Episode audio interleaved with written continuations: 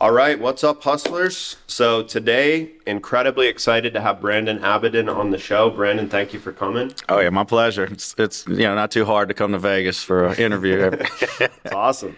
Well, Brandon, you're you're a family man. You're, you're into fitness. You're into jujitsu. You're crushing it in the mortgage industry, and you've got a lot of great new projects coming up. So I'm excited to talk to you about all that. But let's start with uh, what really got you into the mortgage industry. You started really young, right? I did. I did. I actually say I fell into it. Okay. Literally and figuratively, I was bartending at a little Mexican restaurant through college, and these guys would come in for happy hour margaritas every day at between five and seven. And they always saw me working hard. They saw me cleaning, and I was very sociable with them. They told me when I graduate, come and talk to them if I ever wanted a job. Yeah. Didn't really think mortgage was the thing I wanted to do when yeah. I got out of college, but I saw the cars and I saw the things that were coming. And then my mom went to work there. And for the first time ever, you know, we, we've lived on food stamps. My mom would wait tables at the restaurant with me to make extra money. So all of a sudden, my mom made a $10,000 commission check, which would be a year's income for her back then. Wow. And I was coming home from work one night, got in a very, very severe motorcycle accident in 2000 wow. when I was 20 years old. Almost lost my leg, uh, a lot of nerve damage, a lot of internal bleeding, several surgeries, a month in the hospital, and a year of recovery. You know, wheelchair, walker, physical therapy, the whole nine yards to just get back to walking again.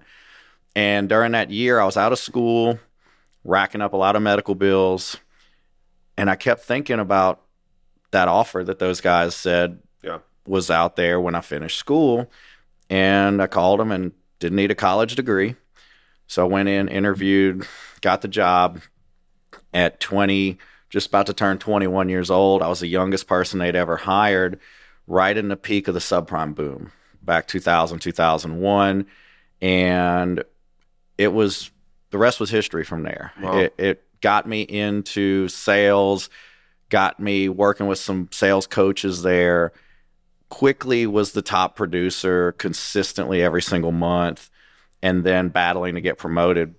But I was 21. Yeah. so big company, people 10, 15, 20 years experience in there. And that's who I'm competing against for promotions. Yeah. But I knew I was the best at it and kept staying in their face, kept telling them that you're all coming to me with questions. I'm training your people. It's time to just promote me. And I, I, just stayed in their face enough, and kind of the squeaky wheel gets the grease eventually. And so I was the youngest person they ever promoted at 21, nice. right before my 22nd birthday. And then after I got promoted, I had the number one team in the company. We had the most consecutive months as the top team in a row.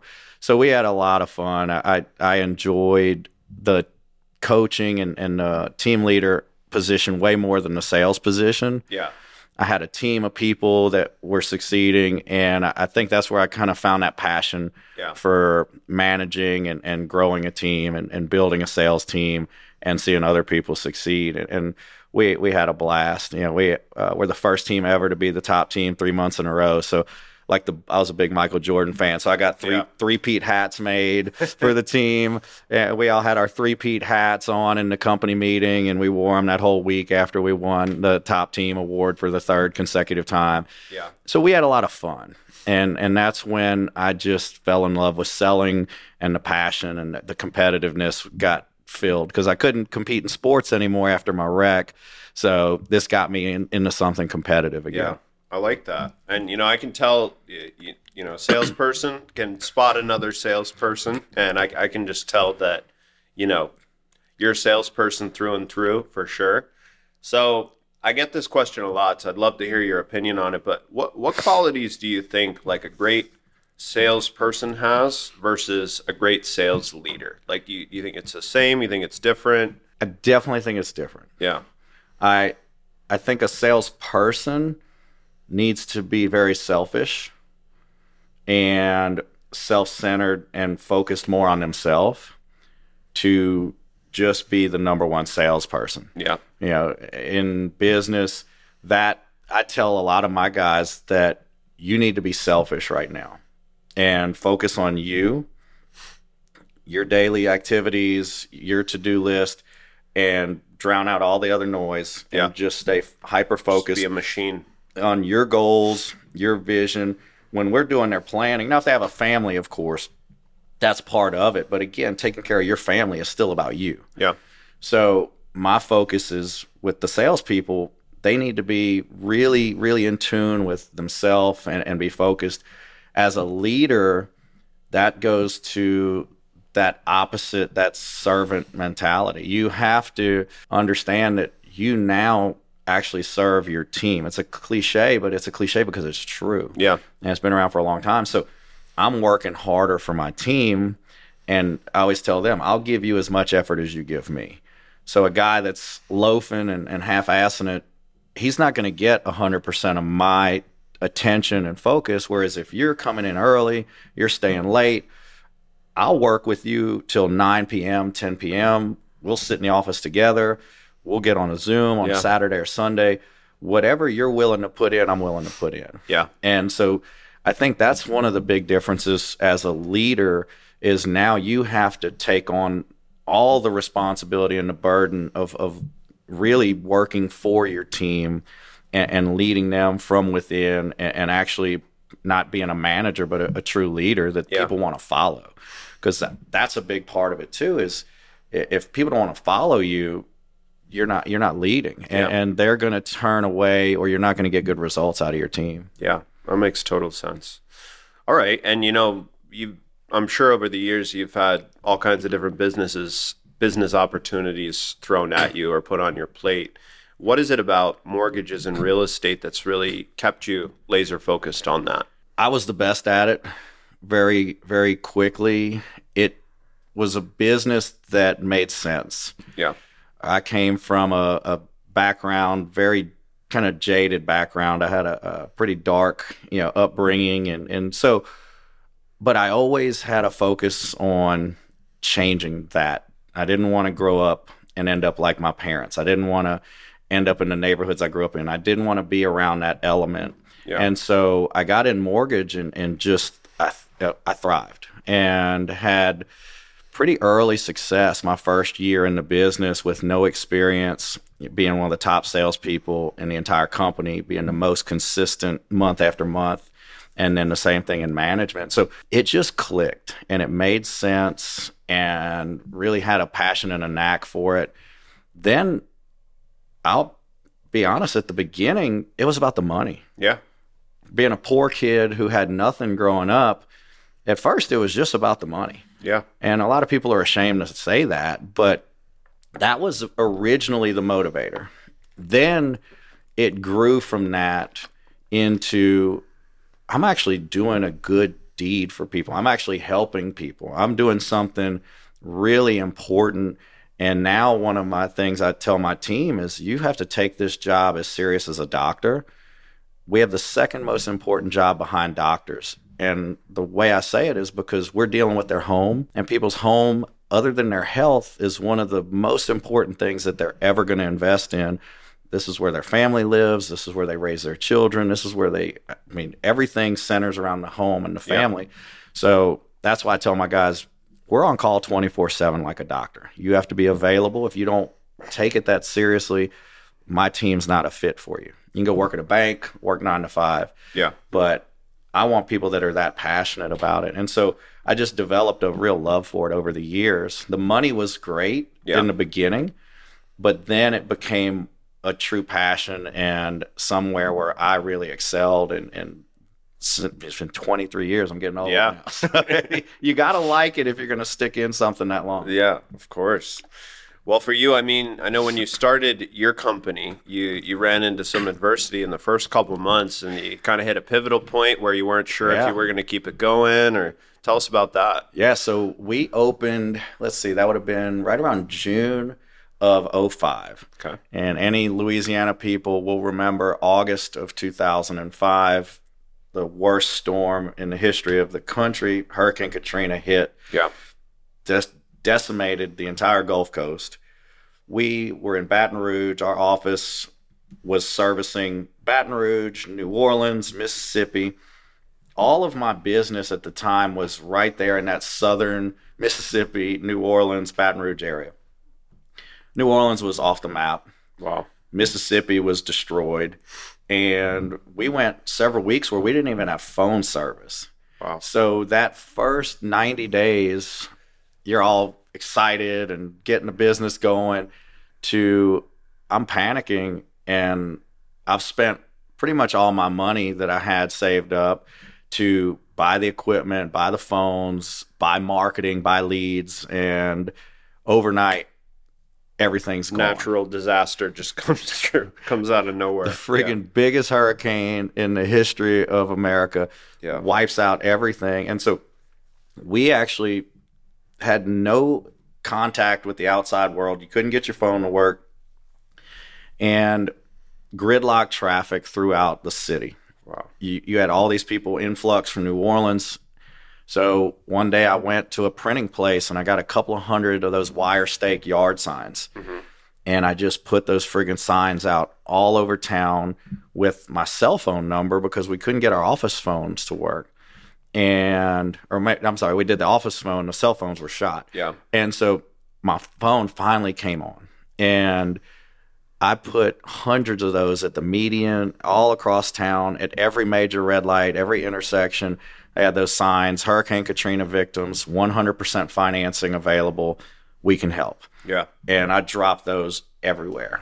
Within a day, all of a sudden, my phone's ringing off the hook. Yeah.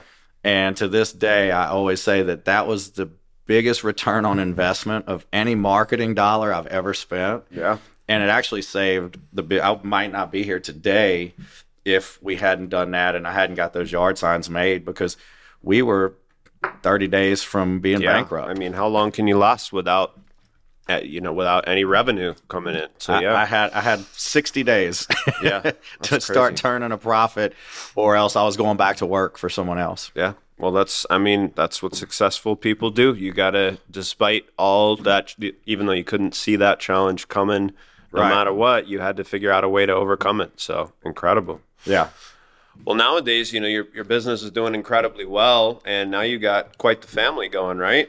Awesome family. Yes. awesome. Great kids, great wife. So I've I've been very fortunate. Yeah. You know, that's and, awesome. and like I say, kind of breaking those generational curses. yeah. So I, I I take great pride in that. That you know I have everything I didn't have growing up, and my kids have everything that I would have dreamed of having Yeah. growing up. So, you know, I I I'd say though I have to create some adversity for them Yeah. because they do have it so well. Yeah. My, my youngest son one day he said, "My life is perfect." Yeah. he was asked how he felt. He goes, "I feel great. My life is perfect."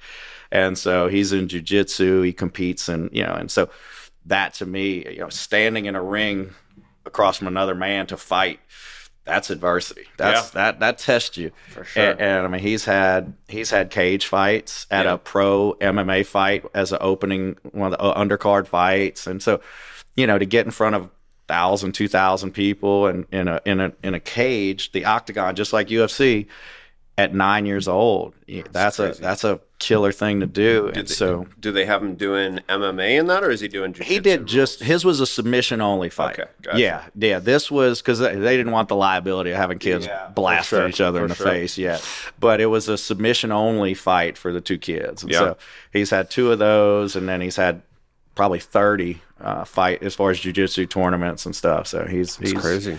He's quite quite the competitor. But I, I feel that challenge and that adversity is what's going to make him so much more confident and, and better prepared for life. Yeah, we were talking quite a bit about how humbling jujitsu can be, even for somebody like me or you who's done sports growing up and Yeah. taking care of health. So, did you start doing jujitsu right when your son got into it, or? I did. I did. I I boxed Yeah. in high school and a little bit in college, and went and trained. Actually, trained with some guys that went on to have some really good pro uh, UFC careers. Dustin Poirier came Yeah. out of Louisiana. Nice. I came home one time with a couple of black eyes. My wife, we were dating at the. She goes, "What happened with you?" I was like, "Oh, I was sparring with Dustin."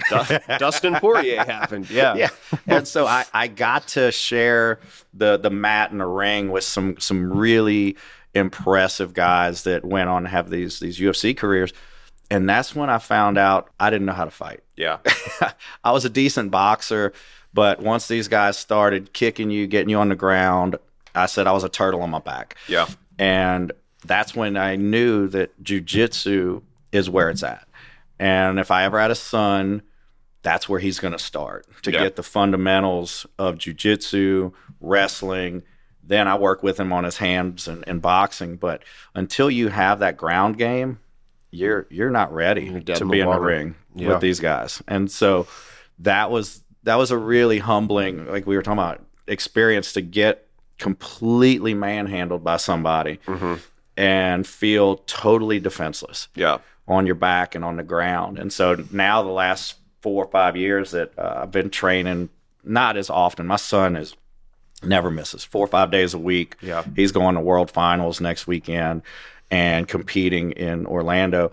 I would train a couple days a week and then had some injuries and some setbacks, but Yeah. I, I've been training for about four years now, and it's it's still you get you get handled every single day by these upper belts and these Yeah. guys that you know, or some of them are not unsuspecting. You wouldn't look at him and think that this guy's a killer, and then all of a sudden he's got you choked out on the ground. we are talking about that how you know uh, somebody like you or me who's you know you, you feel pretty confident about the shape you're in Right. you can go in there you can see somebody who's either a lot heavier than you so you kind of think all right well i'm a lot more fit than this guy i'm going to run circles around Yeah, him I could wear him out. or even the opposite this like oh he's just a little guy you know i, I got this no problem but if if they know the technique you are screwed It's over. yeah It is sure. over. And, and that's what I love about it. It is the most challenging of any sport I've done. yeah Bodybuilding, the nutrition was the hardest and the most disciplined part of that.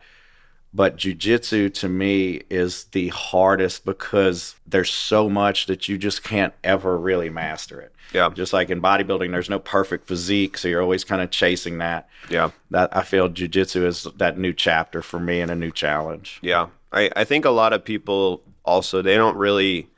Uh, something I've enjoyed is the value of learning a new skill where you're completely starting from square one. Because you know, in like mortgage, for example, you've really established yourself. You've done the homework. You know the market. You know how uh, your business is going to grow. You've got a trajectory that you're on. Right. When you step into that first jujitsu practice, you're a baby. You're fresh out the womb. Oh, you yeah. know. So, Yeah. um, what are some of the biggest lessons you've learned in practicing jujitsu? Well, it was definitely that you don't know shit. Yeah. You think you're a pretty tough guy, you think you're in good shape. My first week, we laugh about it now because I didn't look at the schedule. Mhm. I just went the days I brought my son. Yeah. And Saturday is comp class at the gym that I train at, which is competition class. Mm-hmm. My first week, we laugh about it now because I was the first guy that showed up at comp class for his second class. Yeah. And I had just come out of a bodybuilding season. So I, I looked Look the, the part. part. so these guys were looking at me like, oh, okay, who's this guy? Yeah. and my kids are watching, my wife is watching, and then daddy just gets dismantled. Mm. Five minute rounds, 10 rounds, and we did five rounds in gi, and then two minute break, and then five rounds with no gi on. And I remember that break when we were changing out of the gi to, to just put on the shorts, looking out the door outside and looking back at all these freaking black belts and purple belts and out the door. And I, I had that moment, but I couldn't quit. Yeah. So I finished the class, and afterwards, the owner of the gym's a friend of mine. He goes, "I'll give you credit, man. You you you, you made it through the class." He goes, he goes, "I didn't think you were gonna make it."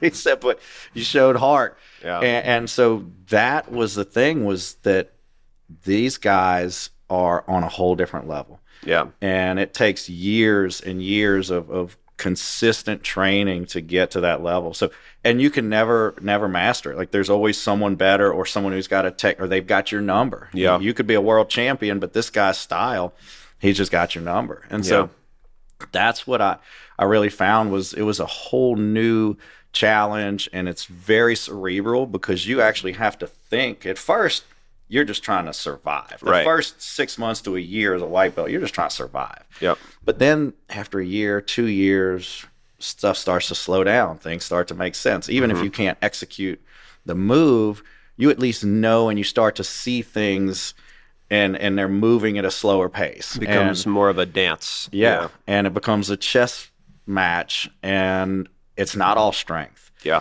That's they still feel like you're still trying to mu- It's like well, I got to do something with you. Mm-hmm. I hear that all the time uh, from my my coaches. Like you're still you're still Trying all, to all you it. got is your strength right now. Yeah. Yep. So for sure.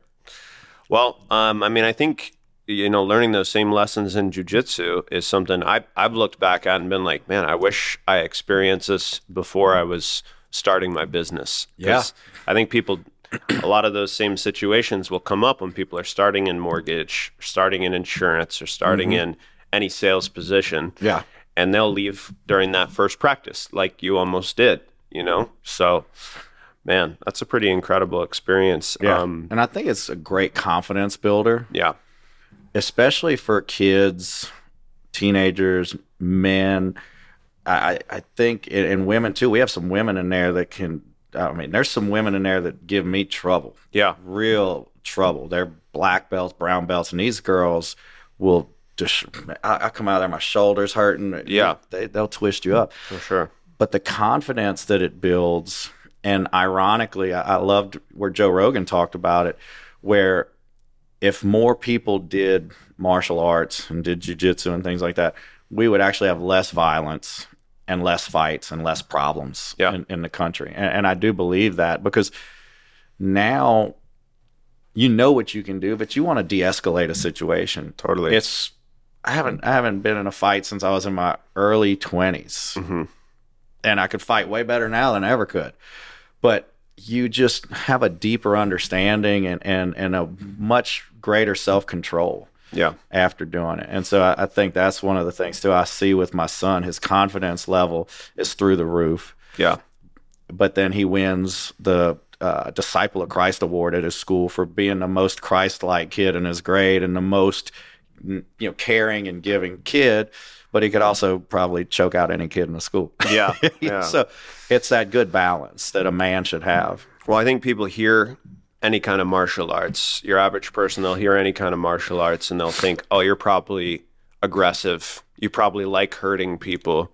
And they really don't understand jujitsu's more just about knowing how to defend yourself against any aggressor. Yeah. so yeah. Yeah, I loved uh, the Jordan Peterson take where he talked about how a man needs to be violent, needs to be a savage, needs to have the ability to be violent, but mm-hmm. be able to control it. yeah And that was one of those things that I, I fully agree with because he made a good point. He said, if you're weak and have no ability for violence, you're not noble, you're just weak. yeah The the guy who's the high level black belt that can that's what martial arts teach you to control that mm-hmm. but have that ability.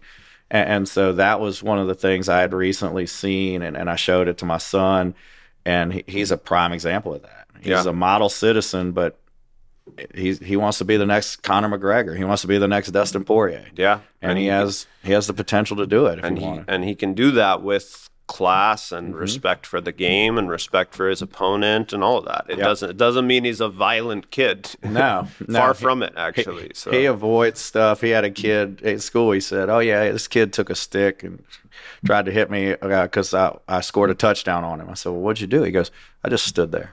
yeah. He said, and he put the stick down. Yeah. I, I just let him think about it. Let him think it through. Well, you've got, you know, in, in business now, you've got uh, you've got a talk show of your own. You're typically on the other side of the mic asking Yeah. the questions, right? Yeah, Tell us a little bit about that. very cool. I love it. Yeah. I absolutely love it. That's why when this opportunity came up and you guys invited me out here, it was it was really an honor. And I told you on the way here, I said it's gonna be kind of cool being on the opposite side of the mic because I do my radio show on FM radio in Baton Rouge and I do a lot of interviews and then sometimes I just go solo on the air for an hour. Yeah. Financial fitness is the show and I always say it's my two passions. Business, finance, and health and wellness. And so a lot of like what you'd like to do too is I try to bring people who bring value Yeah. on my show and have interviews setups just similar to this where we're talking business or passion or health things that I feel I paid a lot of money for in coaching and personal development that I try to give my audience that for free Yeah. because not everybody can afford a business coach For sure. or they think they can. Everyone should hire one.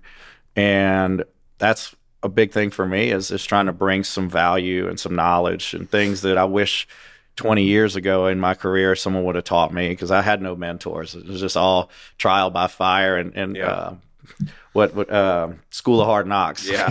I learned learned all my lessons the hard way, just figuring it out as I went. It's a great way to learn for Yeah. sure. Yeah. But I, I hear you. I mean, it's awesome being able to share what you know and, and share what your guests know for free. I mean, nobody's paying to listen to my show, your show. It's Right. just it's it's free value. So, Yeah. Pretty incredible. No, that's awesome, and and it speaks to you as as someone who wants to do that. Yeah, definitely. Well, I mean, for you and your in your family life, I mean, you we talked a little bit before about how you know you kind of take some of the principles that you've learned in in business, some of the principles you've learned in jujitsu, and you're you're kind of using that in how you want to run your family and how you want to raise your family. So tell us a little bit about that. What are some of the lessons you've learned that you try and make sure your your kids are picking up on? We are a extremely competitive family. Yeah. It's it's fun. We we have uh, healthy smack talk Yeah. in the house. I think competitiveness is a huge thing for us. Same things that make you successful in, in your business and in sales. Yeah. Being hungry, never being satisfied, and always my my little boy at six, eight years old, he knew even though he didn't fully comprehend it yet, but he would know I have to outwork everyone in practice. Yeah. I have to be the hardest working kid in class. And so those basic success principles that are big in business and sales are things that I started teaching from an early, early age when, you know, the two oldest kids were in elementary school and then my little boy putting those same fundamental values in their head. And then instilling in them that, that competitive drive, that wanting to be the best at whatever they do. And I told him, I said, I don't care. I said, there's a guy in New Orleans that's a multimillionaire that started with a garbage truck. Yeah. And then he bought more garbage trucks and said, and he's worth a hell of a lot more money than me. And he was a garbage man. King of trash, man. Yeah. Yeah. So I, I think that that's a big one is, you know, showing them the things that I learned in personal development, in coaching, and in how they treat other people. My kids are very respectful. Yeah. They're champion athletes. The oldest son was a quarterback and state champion in football. Daughter was a volleyball star, and the little one's a jiu-jitsu champion. Yeah. And and these kids are all respectful. The kids that were bullied in school, they took under their wing. The kids that were picked on, or if they had like a special needs class or anything, like they always looked out for those kids. And it was really interesting to get those calls from the parents or some of these kids that we met that were freshmen when our oldest was in high school and they go you know landon was always so nice to me and he always treated me good and all the other seniors were jerks on the football team Yeah. so he's the star quarterback. He could be that guy, but instead, I, I I look at it. They're the model citizen. They're that. I say they're that guy that you're. Like, is he real? Like he's straight A's. He's the captain of the team. He's a great athlete. He's good looking, Yeah. and he's the nicest guy too. Like wait a minute. Yeah. so I, I think those core values and, and how you treat others. They they all went to Catholic school, so they got that Catholic school upbringing. My wife is they call her Superwoman. She's the best mother a kid could ever have. And so like we were talking, you know, your your uh your wife's gonna be able to stay at home with the baby here. Yeah. And so I think that was huge. Having her present at the house while Yeah. I was working, you know, that family dynamic that we try to change in, in America sometimes. There is a hierarchy with the, the father as the provider, the caretaker, the mother as the nurturing Yeah. mother figure in the household.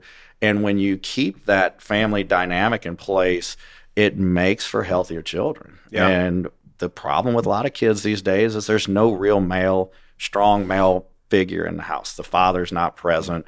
Yeah. Half, I mean, more than half of the problems in this country start with that absentee father. And Yeah. so I, I say I try to break that generational curse. We've had some things that I, I think they're things to be proud of that we kind of kept hidden in the closet as a family. And, and to me, I said, I don't see why anyone's ashamed of that. Like my grandfather was extremely abusive to my father and my uncles to the point where my grandmother shot him Wow. and killed him. And that was like one of those skeletons that I didn't find out about till I was probably in my 20s from my uh, older brother. Never found out about it from my dad. And to me, I, I thought that's actually speaks volumes about grandma. Yeah. Yeah, I'm proud of her. That's something that I wouldn't be ashamed of. Your grandma is awesome. Like what she did, the courage and the what she had to deal with in that household to to take you guys out of that, you know. And so I I look at the the troubles that, you know, my father e- endured and then when he was gone for a good half of my life and came back and we rekindled things, I, I think that's why I'm so much more in tune and involved with my kids and with my wife because I want to break that generational curse and that that you know that plague that my Yeah. father went through, my uncles went through, the things that me and my brother went through. I want my kids to have the life that we didn't have, but I don't want to make them soft either. I Yeah. That's why I, I make sure I train them and groom them to be real men at the same time Yeah. without making life too easy on them. Nice. And you know, we talked a little before to because I, I asked your advice because I'm going to be a father soon, but you talked about uh, how a friend of yours taught you how important it is to be showing up to those events Yes. consistently. So, what did you see when you made that change and you started showing up to every single every single jujitsu match, every single volleyball match? Yeah. Shout out to Brian Moses, one of the best coaches, uh, mentors I've had in my professional life. Brian and I got to be good friends through mortgage and real estate coaching. He spoke at an event of mine, and his son was a quarterback in high school. My son was a quarterback there about the same age. Yeah. Brian was coming to be our keynote speaker. And I told him, my son's got a game tonight. So if you want, I can bring you to your hotel. And he said, Brian curses like a sailor. He's like, fuck Yeah. that. I'm coming to your son's game. Yeah. and so Brian hops in the car with me. He comes to the game, and that's when we just hit it off. His son's a quarterback. We started talking, and when he was coaching me, I was a workaholic back then. I still am, but now I detach for my family. I didn't take vacation. I missed a lot of games. I missed a lot of events. And Brian hit me right between the eyes when he was in town that week. We had a heart to heart talk over dinner, and he looked just like we're looking. He goes, You promise me you're not going to miss another fucking one of your kids' games Yeah. ever again. And it was really powerful. He said, And take out your phone. Yeah. I need you to book a one week vacation this summer with your family, and you're going to take off work and you're taking your family on a real vacation. And ever since then, we, we have our family vacation, and I've not missed a game, an event. I'm always present with the kids. And I took it to heart, even little things for my nieces one day. It, it, it really resonated because I think about when you get home and you're tired. My son, he loves to jump on me and choke me out. Yeah. Dad, let me show you this new. Show you this new choke Let me I show you this new. Yeah. Yeah. Dad, let me show you the anaconda choke. Yeah. and he really can choke me out. Yeah. And so I'm tired, I'm exhausted, but no matter what, I'm gonna get on the ground and I'm gonna let him choke Let him choke thing. me out. Or Dad, come see this. I might be laying in bed, but he'll tell he's playing his game. Come see this. I will get out of bed, and I'm always gonna be present and look and engage in whatever because it's important to him. Yeah. And I remember one day we were outside at our pool. My niece was trying to get her mom's attention. And it's the silliest little thing. She was just jumping in the pool. Mom, watch. Mom, watch. Mom's on the phone. pretending she's watching, but she's not. And the niece is upset. Mom, you weren't looking. Yeah. They they pay attention to that. I remember shit. that. And and it's it's so subtle, but it's not. Yeah. And when we realize that it's not, it is one of those things that I think made me a better parent was just being present with them. Mm-hmm. Yeah, I'm I'm big on put the phones away. And Yeah. my business revolves around the freaking phone. So that's a hard thing. Yeah. But we put the phones away. Let's hang out. We're watching a movie the other night. I'm telling the kids, put your phones down. It's movie night. We're in the theater room. Put your phones down. We're going to watch a movie together as a family. You don't need your phone for the next two hours. Yeah. And just being present for all those little things. And when you get home from a hard day, we, we're in sales. So there's Yeah. going to be some hard days. We manage a lot of people. They're going to get under your ner- under your skin and get on your nerves. But don't bring that shit in the house Yeah. You got to come home, smile, and be present with the family, and all that negativity with your job, all that's got to go out the window. Don't vent to your wife, don't complain because then they're not going to really get dad. They're not going to get the positive energy from dad. They're just going to see you as this grumpy guy coming home from work in a bad mood Yeah. and then they're going to associate work with that negativity Yeah. which i mean my job provides a life that i only dreamed of Yeah. i've owned all my dream cars Yeah. i'm actually now like tired of them i'm selling i'm like I, they were fun for a little while until you start having to maintain them all the Yeah. time, you know but it gave me everything i ever wanted and so why would i complain when i get home Yeah. to my wife and kids plus they don't need to hear that shit anyway Yeah. I need to be with them and and and enjoy that time because we spend I know I spend more time at work than I do at home. So. I've got to make the most of it. Nice. Well, we've talked about a lot. We've talked business, we've talked fitness, we've talked jujitsu, we've talked family. So, uh, over the course of your life, Brandon, wh- what would you say is like one of the biggest lessons you've had to learn that you feel like everybody should learn at some point? One that's been very recent and I, I've been preaching it to my teenagers, especially my daughter, is not to give a shit what anyone thinks. I wish I'd have learned that 20 years ago. And you really can't trust anybody. Yeah. And it's a hard reality when it sinks in that there's this many friends, family, people that you can truly trust when the chips are down that really have your best interest at heart. And at the end of the day, not to give a shit what anyone else thinks. I was going to my wife's 30 reunion last night, and it was funny because we were talking as we were walking up, and I forget what brought it up, but I, I remember I looked over and I said, I don't give a fuck. Yeah. I don't care what. And I said, it's so liberating to not worry what people think. Yeah. And there's still that small percentage for business Mhm. reasons that I still worry about my image for my business. Sure. But to truly have so little concern for what other people think will actually propel you a lot further in life because we're wasting so much time and energy on other people that don't fucking matter. Yeah. They're not going to add any value to your life. You're going to get some likes on social media, whatever, who cares? Yeah. That those people are not really of any value. Like the people who are of value, you can probably count on one hand. Yeah. And that's that's who needs to be in your circle. And I wish I found that out and figured that out in my teens and my 20s. And it's hard. You learn it. Some people never learn it. Yeah. You know, you, most people are always still trying to please everybody. Yeah. But that has really been something in the last three to five years that, you know, that as kind of like as you rise in, in your career and as you move forward, that circle seems to get smaller and smaller. Yeah.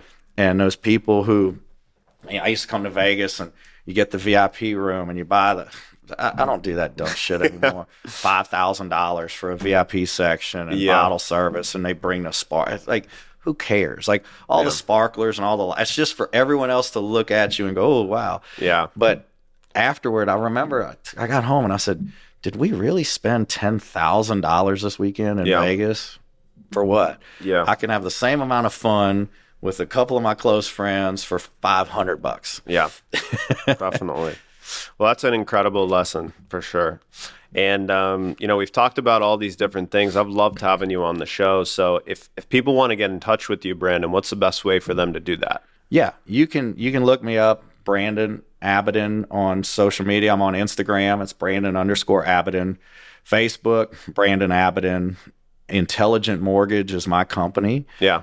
And the website intelligentmortgage.us. Yeah. That's that's the easiest way to find me. And then my cell phone number is all over the internet 225-772-5843. I always tell everybody text me. That's Yeah. the that's the best way. If you need to get me, text is the quickest, easiest way. Email, I I get so much email that I hear you. it's exhausting. I, I I try to only check my email a couple times a day. But if you text me, I know that you're important. I know that you have my cell number. Yeah. you're gonna get an immediate response. That's awesome. And last thing is, I know you've got a new project coming up or a couple new projects that you're really excited about. So tell us a little bit about that. What's in store for you? Yeah. So, passion project for me is is moving to that next chapter. Mm-hmm. Is I want to get into more public speaking, more coaching, and coaching salespeople, coaching business people, even if it's not salespeople. Yeah. coaching business people and that was what I got the most enjoyment out of in my career was when my team was winning. Yeah. It didn't make sense to me when I was younger when I would watch these dads and they, they quit racing cars. They quit doing this because their son was doing it. And then my son, we got into go-kart racing and I I quit racing because I was working on his Yeah. so when it's like watching your kids succeed you know when you're watching your team succeed it's actually more fulfilling than when you were doing it on your own Yeah. and so like kind of like you said the difference between the top salesman and the sales leader if you get that extra enjoyment out of seeing other people succeed that that might be your calling Yeah. so I'm wanting to really put together a coaching program that goes a little bit deeper than just make 50 calls a day. Yeah. Anyone that tells you that, I mean, obviously that's bush league coaching. Right. A- anyone's going to trip and fall across a sale if they make 50 or 100 calls a day. That's not coaching. Yeah. I want to go deeper into life, your morning routine Yeah. what you do when you wake up, your nutrition, your exercise routine, you're going to actually have the full spectrum from exercise, nutrition, and business all laid out. And, and we're going to hold people accountable who want to really change their life Yeah. and fix those things because usually your high high performers they've got that balance they're they're in shape they're exercising they're eating right for sure. energy's there and their business is on point most people are way out of balance in one or both areas Yeah. so if we could put together a coaching program that incorporates the health the nutrition and the business and the sales expertise that both of them I've been around bodybuilding, nutrition, and sales for 20 plus years. So putting all that together, because really it was the combination of all those things that I think has made my family so wonderful. My kids are so well balanced. You know, my my home life, my wife and I get along. We're best of friends to the point where you know everyone always sees us and it's like wow goals you know power couple Yeah. relationship goals we meet people we've never met before and they're like wow what's the secret that's yeah. that's a common question when we're out and about and it's just because there's that energy there's that positivity that people kind of gravitate towards and so if i could instill that and, and teach that and coach that to other people that'll be my legacy beyond my children. You know, I think my children are my ultimate legacy, and then that would be my business legacy if I could put that coaching program together over the next year and really release that to the public. So that's what I'm going to be working on. I love that, man. Well, if I mean, if I think if people are being honest with themselves too,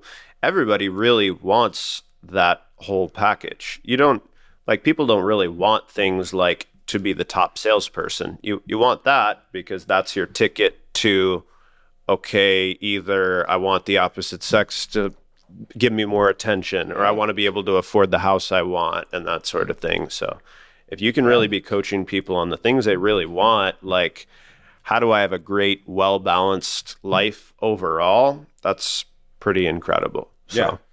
Yeah, so I think that'll be the difference between my coaching and all the other ones out there. yeah. I, and I think that we're going to get a lot more finite on the details. Yeah. I went through a lot of coaching and I felt, especially some of the business stuff, Mhm. they would throw some theory out there that sounded pretty good in the you know the the 45 minute sales pitch Yeah. but then there was no actual well thought out plan how do i actually execute this Yeah. yeah everyone wants to be tony robbins but what's step one Yeah. step two step three step four you Yeah. know like a lot of them just go you know like there's this magic Yeah. like the abracadabra and you're going to be rich and, Right, and they right. don't ever give you the steps Yeah. and the real formula and I, and that was my frustration in a lot of the early coaching I did with uh, some of the early coaches my coaches now are phenomenal Yeah. and so if I can take all the things that I spent tens and hundreds of thousands of dollars over the years of coaching and management courses and things and incorporate that all together, that Wow. would be something strong for people. That's incredible. Well, you guys heard it first. So if, if you're interested in getting coaching on that, or if you just want to connect with Brandon, make sure you do follow him. But Brandon, thank you again for having you on the show. It's been incredible. Oh, so yeah. appreciate Awesome. it, brother. Appreciate you.